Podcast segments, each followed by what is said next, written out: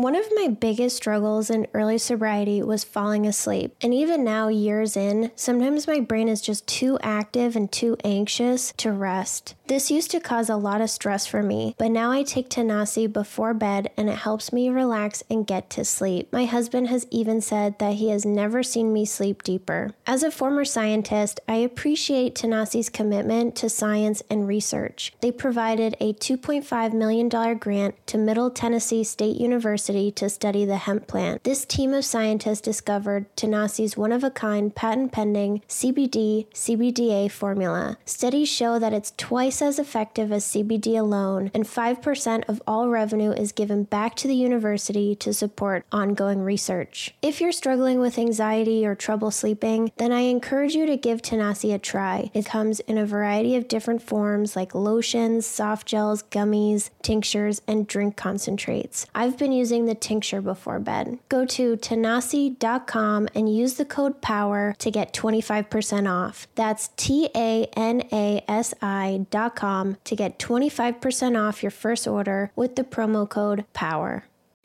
Tired of your gut feeling like it's been through more drama than a reality TV show? Say goodbye to the chaos and hello to a gut that's as peaceful as a Zen garden with Synbiotic Plus from Ritual. Let's be real. Alcohol turns your gut into a wild roller coaster ride, leaving you feeling more queasy than thrilled. Say goodbye to the gut battles and inflammation wars. And with 25% off with the code POWER, this is a great excuse to give your gut the TLC that it deserves. So whether you're starting your day with a green smoothie or hitting up your favorite Starbucks for a coffee, make sure to add Synbiotic Plus to your daily routine. There's no more shame in your gut game. Synbiotic Plus and Ritual are here to celebrate, not hide your insides. Get 25% off your first month for a limited time at ritual.com slash power.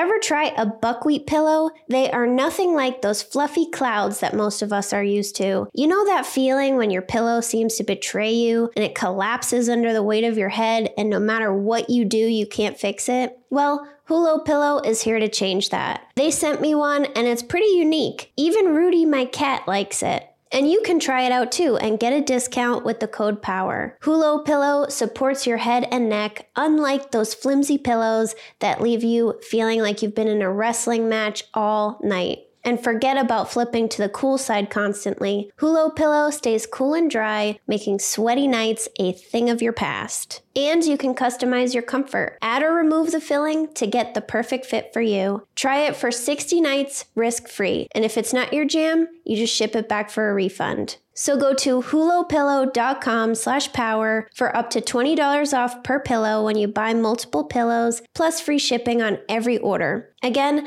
that's Hullo H-U-L-L-O pillow.com slash power.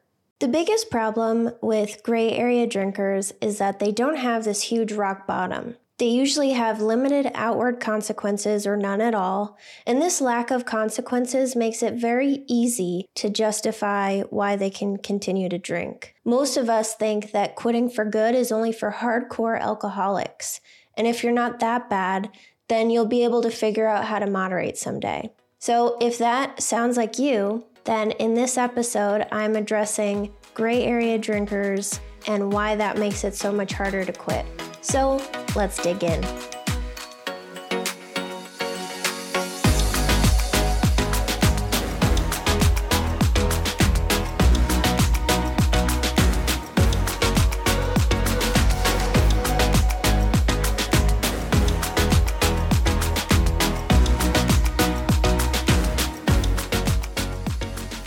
Recently received this question from Lee. I have been a drinker since my college years. I've never been a heavy drinker and generally stop with one or at the most two drinks. I have in recent times felt that I need to quit because I feel the pull to have a drink every day, although I never have more than one beer or one drink. I'm still finding it hard to quit, and I worry that even in my 50s, I could wind up with an alcohol problem like my dad and grandfather had. They were drinkers who drank all day. How do you characterize a drinker like me, and is it silly to be having so much trouble quitting when my drinking has never been a thing that has embarrassed me or affected my career? Well, I'm really glad that Lee asked this question because this is the perfect example of the amount and frequency that you drink doesn't matter. A lot of us get stuck on excuses like, but I don't drink every day, or, but I can stop after one or two and I never get drunk. The quantity is not important. It's how you feel about yourself when you drink that matters. So, clearly, from this question, drinking is negatively impacting Lee's life in some way. And that's the thing that matters. Addiction is a spectrum, and there isn't one specific name for each type of drinker. You may see this type of drinking called gray area drinking, though. If you're a gray area drinker, then you may be able to moderate, you may not. You may not drink every day, or you might. Like I said, it's a spectrum, and we progress down the spectrum as time goes on. The hardest part of being a gray area drinker is that your drinking isn't bad enough, so you can keep convincing yourself that you'll deal with it later or that sobriety isn't for you because you're not like other people who need to quit.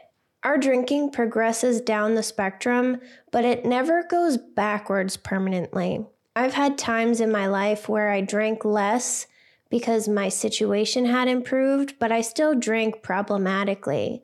And even though I drank less during the week, I still threw away every Sunday because I went too hard on Saturday. And then there were times where my life got worse and I leaned on alcohol really hard just to make things even worse for myself. And those were the times where my drinking progressed. So, my point is when you drink problematically, you're always going to get back to it. And we have to ask ourselves too why is it so important to keep alcohol in our lives? What is it really doing for us? What is that one drink doing for you that you just can't let it go? What I've learned in sobriety is that I have everything I need, and that's really empowering. I don't have to go outside of myself anymore and find external things because I can't deal with my own life. And knowing that I can handle anything that comes my way makes me feel really confident and calm. I know that I can get through things. If you're having trouble letting alcohol go, then you have to identify what you think alcohol is doing for you and start there. Why is that drink so important to you? And then I would ask yourself, how bad does it have to get? How many more years do you want to spend thinking about how it's not that bad? Another bonus of quitting drinking is that we stop thinking about our drinking constantly. You don't have to have the mental gymnastics and the back and forth. You don't have to wonder anymore. You don't have to try to rationalize it. You just don't think about it because it's not an option for you anymore. So, to get back to your question on this, Lee, I would suggest two different things and then you can use your best judgment here. I would suggest taking a 30 day break because when you take a break, you see what alcohol was doing to you. You free up your mind to think about other things. You have benefits. And that can be helpful in reevaluating if this one drink every day is really worthwhile. And the second thing that you could do, you could do it after you take a break, or you could just do this, is try non alcoholic beer. I talk about the science behind non alcoholic drinks in episode 77 and whether they can trigger a relapse or why some people can't drink them because it makes them really uncomfortable. So, everybody has to use their best judgment here. But if you're a person that likes a drink, then a non alcoholic drink may be able to give you the same exact vibe that you're looking for without the consequences or feeling bad about yourself or the mental gymnastics. But I always encourage a break because you learn a lot. You're not going to be able to learn very much when you're just trying to reduce. You need to get that distance from alcohol and stop thinking about it all the time to really see how it was impacting you. So thank you so much for this question, Lee, and I will talk to you in the next one.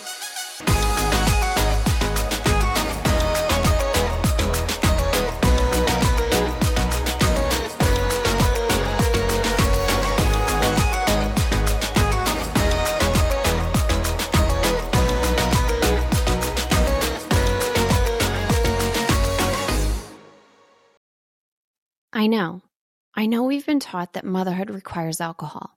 I know we've been taught not to question our relationship with alcohol until we've lost everything. And I know we've been taught that if we do dare to examine our relationship with alcohol, we need to head straight to AA and declare ourselves an alcoholic who is powerless to alcohol forever. But what if all that isn't true? That's definitely not my story. I'm Suzanne, the host of the Sober Mom Life podcast. I'm an influencer who stopped drinking in January 2020, and since then, I've been telling the truth about motherhood, influencing, alcohol, and sobriety. If you suspect deep down that glass or three of wine at night might just be making motherhood harder, well, you're right. Come and join me as I chat with other sober and sober curious moms. Let's laugh, cry, and normalize sobriety together, all while we reheat our coffee for the fourth time today.